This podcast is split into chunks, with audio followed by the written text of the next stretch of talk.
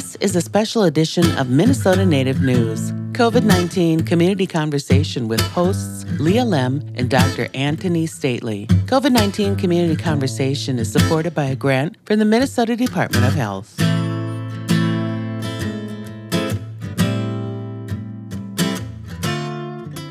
Aniin, hello, I'm Leah Lemm. And I'm Anthony Stately. We're back with more conversations, more explorations about how Indian country in Minnesota is responding and adapting to the current pandemic. Miigwech, and thank you for joining us.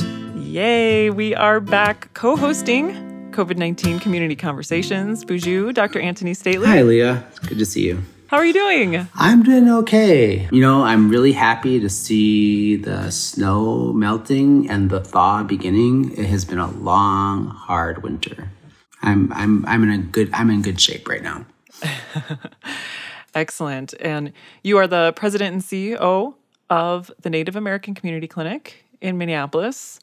And how's that going? Just really briefly. Um, it's going well. You know, the clinic is um, uh, also, you know, we're pivoting quickly. We had gotten hit very hard by the Omicron, you know, like all communities if you're a data, you know, um, person, you can go and look at all those charts that are on the Minnesota um, COVID nineteen website and also the CDC website, and you can see that spike between you know the week before Christmas or the week of Christmas, and man, you know that um, second week of January, it just like cases just doubled, tripled, quadrupled Ooh. in some places. It's and, wow. and we certainly felt that within the clinic, right? We certainly felt that in the mm-hmm. community as well. So. Mm-hmm. Well, hopefully the the spring thaw will help thaw those numbers. you know, a little bit. They've come down rapidly, and so I think I hope so. Oh. But also, people are out and about. They're outside. You know, like that has that is also part of the challenge. I think, like you know, we're all, mm-hmm. you know, it's frozen tundra out here in the middle of um, Minnesota in um, January and um, February. It's probably the coldest time for us, right? And um, mm-hmm. So people stay indoors. Now they're going to be out and about circulating, and and um, there's some good things about that. There's some bad things about it. Yeah, yeah, for sure. So on community conversations, you will be bringing your expertise to the program, to these conversations, and I'm really excited for that. And of course, once again, we will be hearing from folks from around Minnesota on the topics we're covering. Yes, and today on the show, we'll be looking at where we are now. It's been two solid years since the start of the COVID 19 pandemic, and so much has changed in um, the landscape. We're going to take some time to see where we stand now. Yeah, and especially when it comes to how we, you and I, and others are operating as individuals in communities. You know, we're not we're not islands unto ourselves. so what decisions are we making? So Anthony, before we get into the the the meat of the conversation, why don't you give us a bit of an overview of where we are in Minnesota and kind of what are you seeing? And also at NAC at the Native American Community Clinic where's where, how's NAC doing?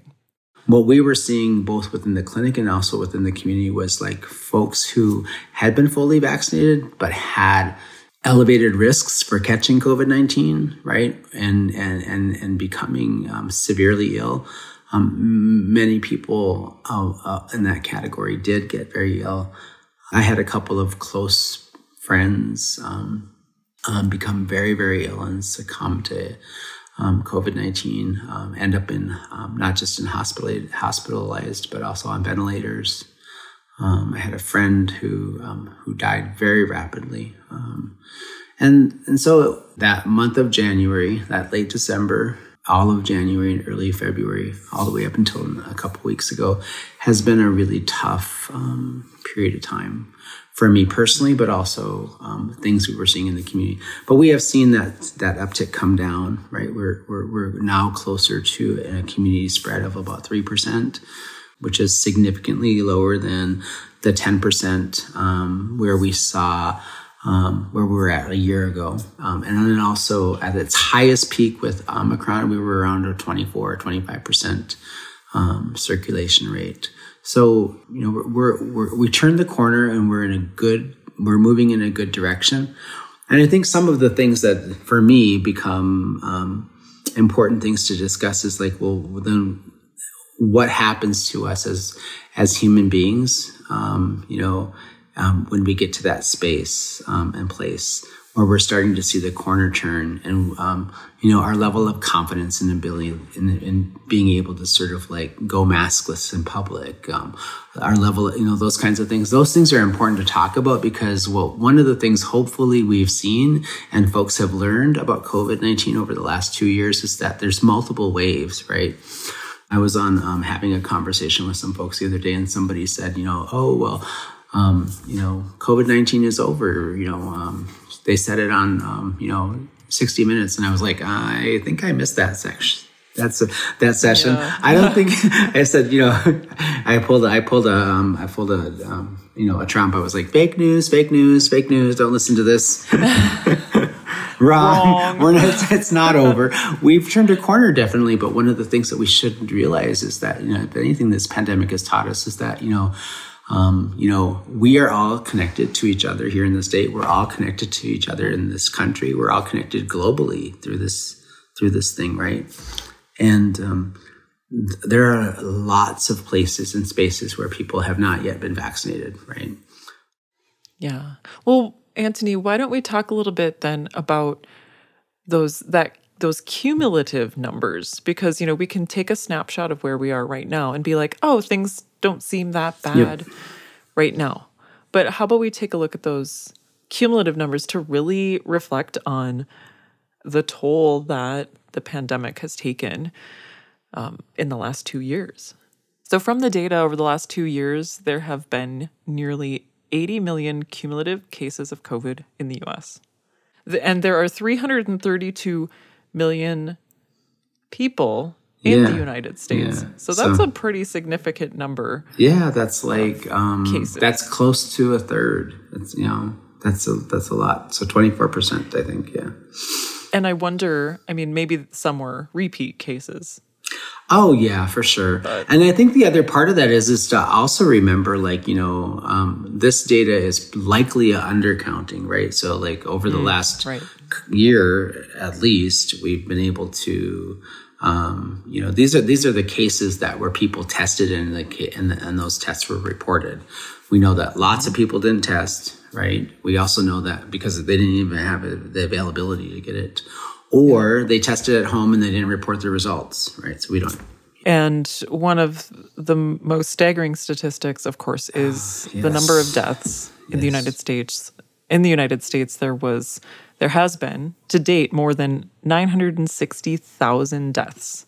Yeah. That's what it is as of our conversation now. Yeah. Yeah. So we should make sure that we acknowledge what's happened, even though right now seems to be a little more relaxed. Yeah. I think, um, you know, those numbers are not insignificant, right? Right. And it's important to sort of, um, to, to, to pay attention to that.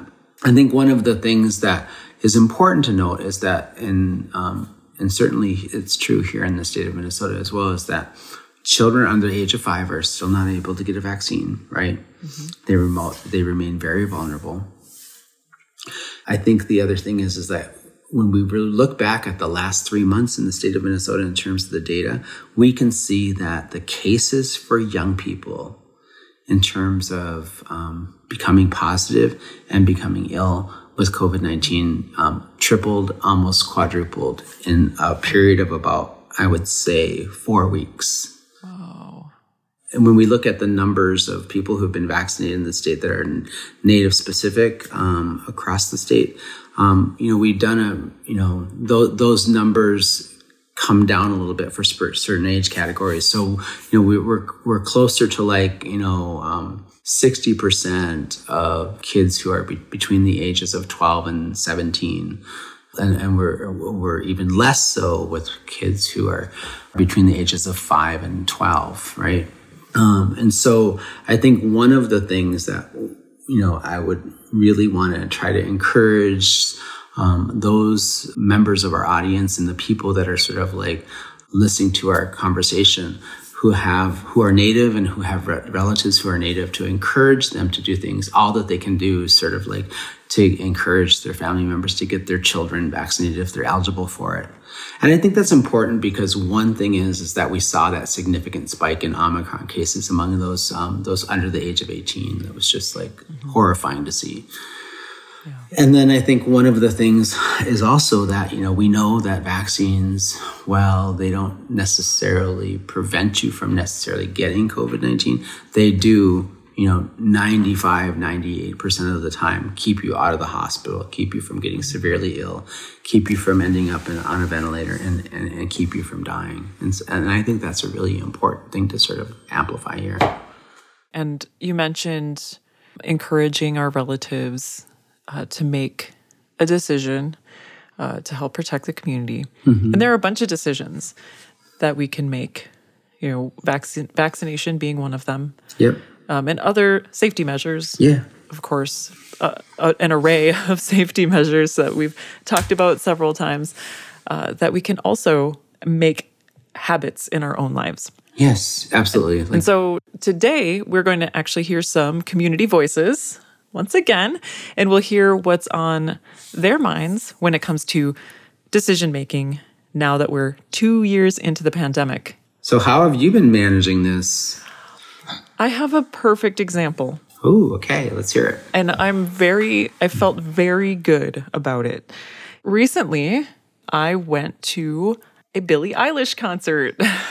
Oh, wow. a pop concert at the Xcel Energy Center.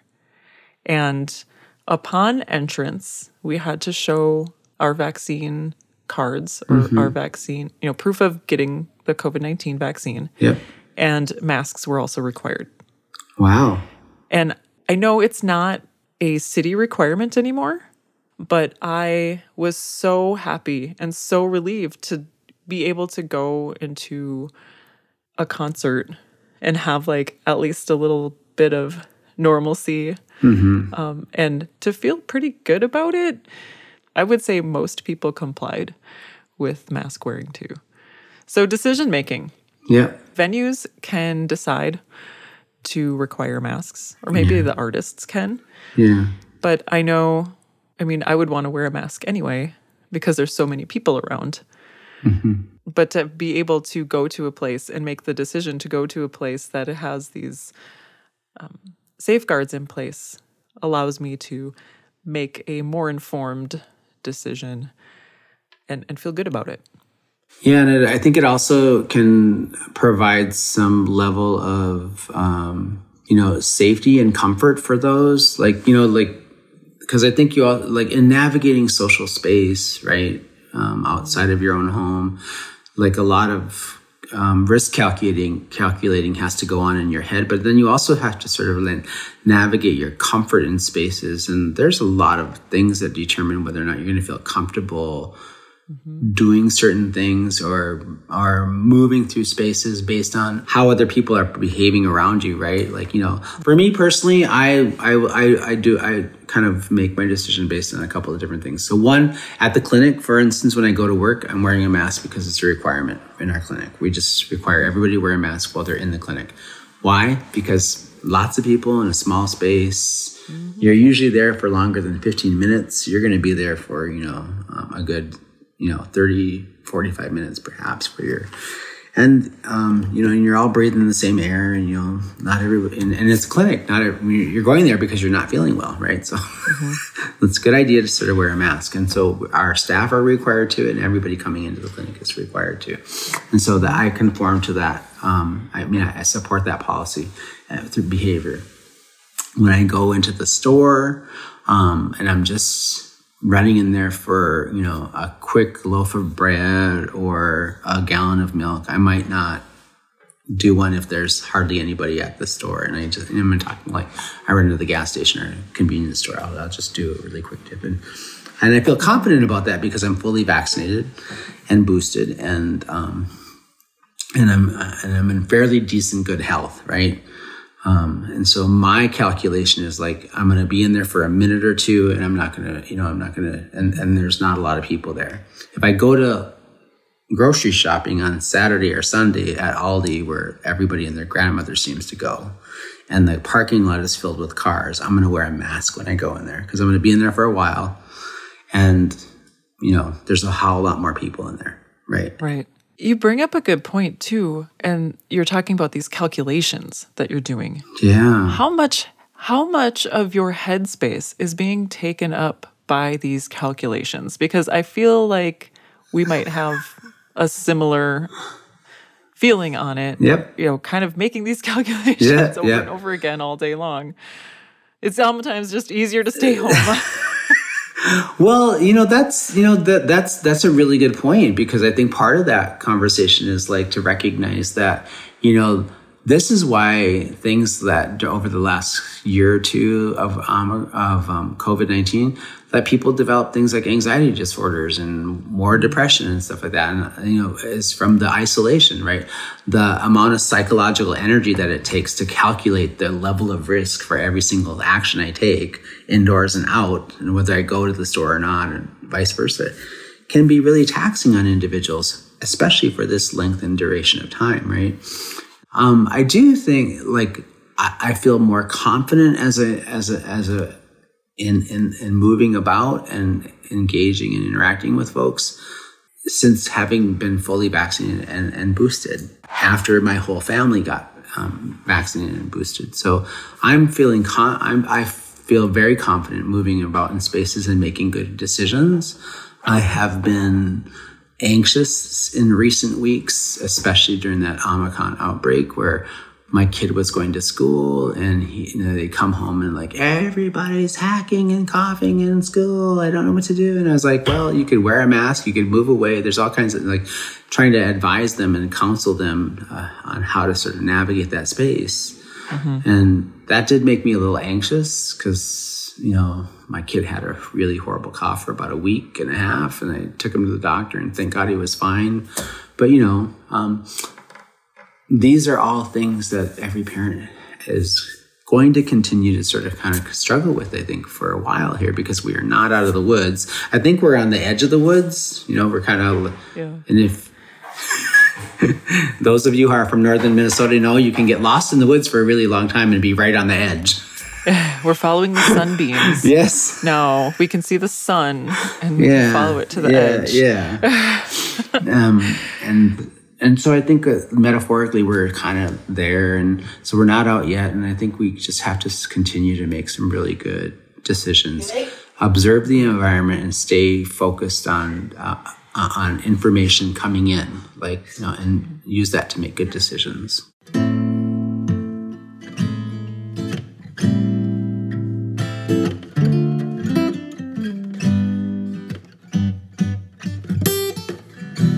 You're listening to a special edition of Minnesota Native News COVID 19 Community Conversations. COVID 19 Community Conversations is supported by the Minnesota Department of Health. And today we're talking about how COVID has affected our decision making process. And we're also taking a look at where we're standing right now in the pandemic, two years after it started. Okay, so let's hear from some folks in Minnesota share their thoughts on their own decision making process. Chaz Wagner is an educator and is from the Bois Forte Band, and he spoke to a few people for community conversations. So we'll hear his guests first. Leanne Johnson. I'm a descendant of First Nations Couchiching and Bois Forte. Um, right now, my career is I'm a school social worker for Hibbing High School and also for the elementary school. Um, so it's like grade 3 to 12. So I'm, I'm over in the Lincoln as well. I, I do use a mask, um, especially indoors. Um, it, it we're, I, I kind of it's kind of a decision that I make as I'm there. But like here at work, I'll um, if I'm out in the hall or if I have a student comes into my office, I will use a mask. It's effortless now. At first, it was a, different way to think, um, but you know, it's not anymore. It just make it makes sense to keep everybody safe. You know, what if I had it and I was near an elder, you know, um, and I got them sick? That would break my heart. And so no, it's it's a way of life now, and I think it's going to continue this way. I think I don't think we're done with the virus. I think it's going to come back in waves. Um, maybe not as bad, but it might even be just like the flu, the, you know, the flu shots that we're getting. I, I like the choice of her words, actually, quite frankly. Like, I like the fact that she said it's effortless, right? And I mean, I think that's debatable. I mean, I certainly know that there's people like, oh, I can't, like, I just cannot bear wearing a mask again, you know, because um, there there is some evidence of psychological and emotional sort of like ch- challenges. Um, but I think it's also it's important to note that it isn't effortless for everybody, but it is a physically a fairly effortless process. Like, right, you're not you're not like a healthcare provider and strapping on that moon suit. You're putting on a mask, you know, for a period of time where you're sort of like more likely to be vulnerable yourself or perhaps somebody around you is vulnerable in your space. And so for me, it was like when she was talking about it, it was almost like, you know, this is a person who recognizes the impact that her decisions make on the children she works with and also the, their families, right? The people that yeah. kind of enter her space. And she's displaying, you know, what it means to be a good relative and to think of others instead of yourself and and to take the effort to protect them. And I think that's what I think that's what creator put us on this earth to do is to take care of each other and protect one another. Yeah, I, I, I can just echo what you just said. We also have one more person that Chaz talked to, and uh, here she is. Hello, I'm Leanne Hoffman. I am the education programs facilitator as well as a band member for the Bois Forte Band of Ojibwe. Having the vaccine has definitely lifted the stress levels and just little things we would take for granted, like walking into our grocery store, taking my child into her school classroom. Now that I have the vaccine, I no longer feel like a prisoner. Because I'm vaccinated, I have a peace of mind attending any event, whether it's indoors or outdoors. If masks are required any place I go, I'll, I'll wear them. It's no problem. So, another Leanne, this time Leanne Hoffman sharing her thoughts. Very brief, but I think very much to the point, making the decision to get her vaccine and wear a mask where requested. Yeah. Yep. Definitely. Put pretty simply. Well, it's really great to hear from community members, of course, and hearing how they make decisions and kind of getting used to a new way of walking in the world. Mm-hmm. Just different decisions to make. This is reminding me of is learning to drive a car.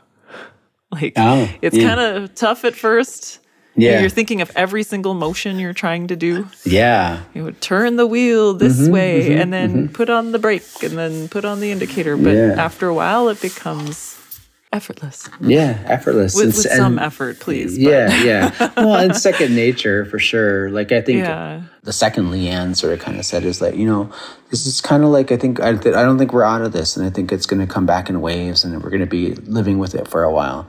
And I've heard through um, different conversations that we're likely to see another surge here sometime in the next three to six months, like probably like in the fall like you know when kids go back to school and you know back in those spaces and places and stuff like that. And i think um one of the things i would say is that you know i kind of want to go back to that thread of like how important it is for us to remember that you know the uh, the the the pandemic has taught us that we're connected to each other in ways that we have probably never really recognized ever before right? We are connected to people across the other side of the world that we've never in ways that we never thought about before right? Mm-hmm. um, and those things are becoming more apparent.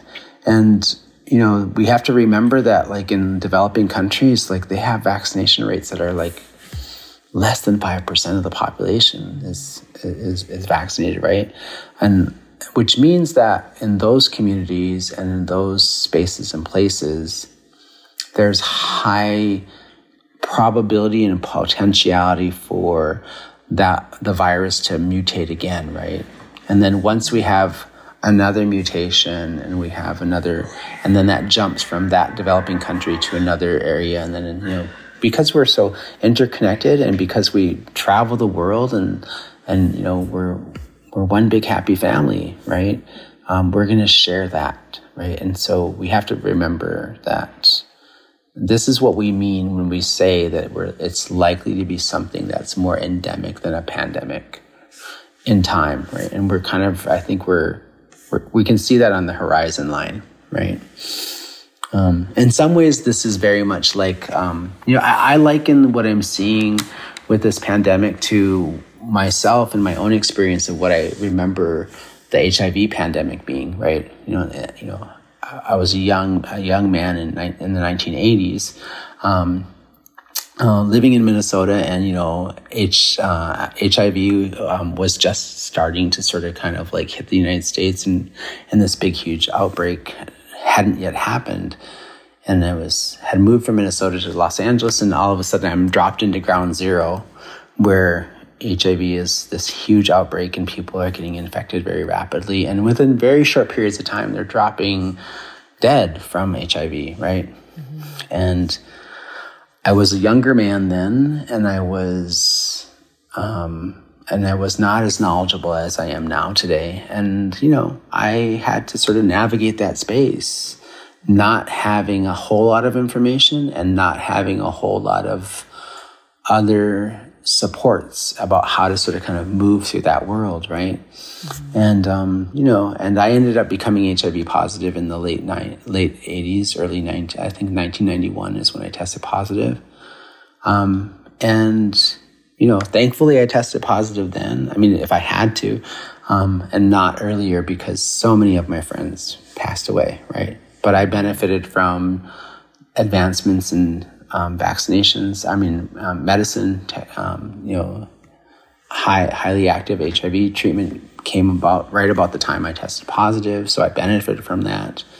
Mm-hmm. And you know, I've been able to see over the last forty years the HIV epidemic and quote unquote global pandemic become something that we have become sort of just used to seeing We've, you know, we're in the United States, we've hovered around 40,000 cases every single year for the last 10, 15 years or so, maybe 20 years. Okay.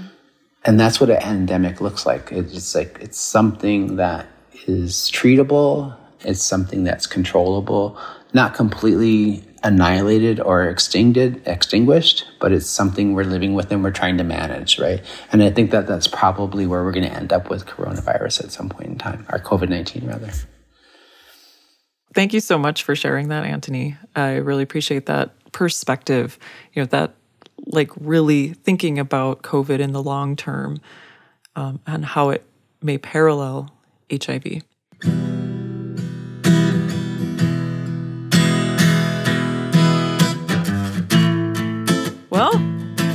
We did it. We yeah. had a conversation. We had some folks on to share their thoughts and um, talk about decision making and that where we are now in the pandemic. You know, there's there's a lot to think about, but we'll get used to it. Yep, yep. Um, you know, it was a meaty conversation and an important one for sure. And miigwech to Leanne Johnson and Leanne Hoffman and, and Chi-miigwech Chaz Wagner for bringing voices to the conversation. And thank you for listening today. Chi-miigwech. I'm Anthony Stately. And I'm Leah Lemm, Gigawabamin, and I wish you health.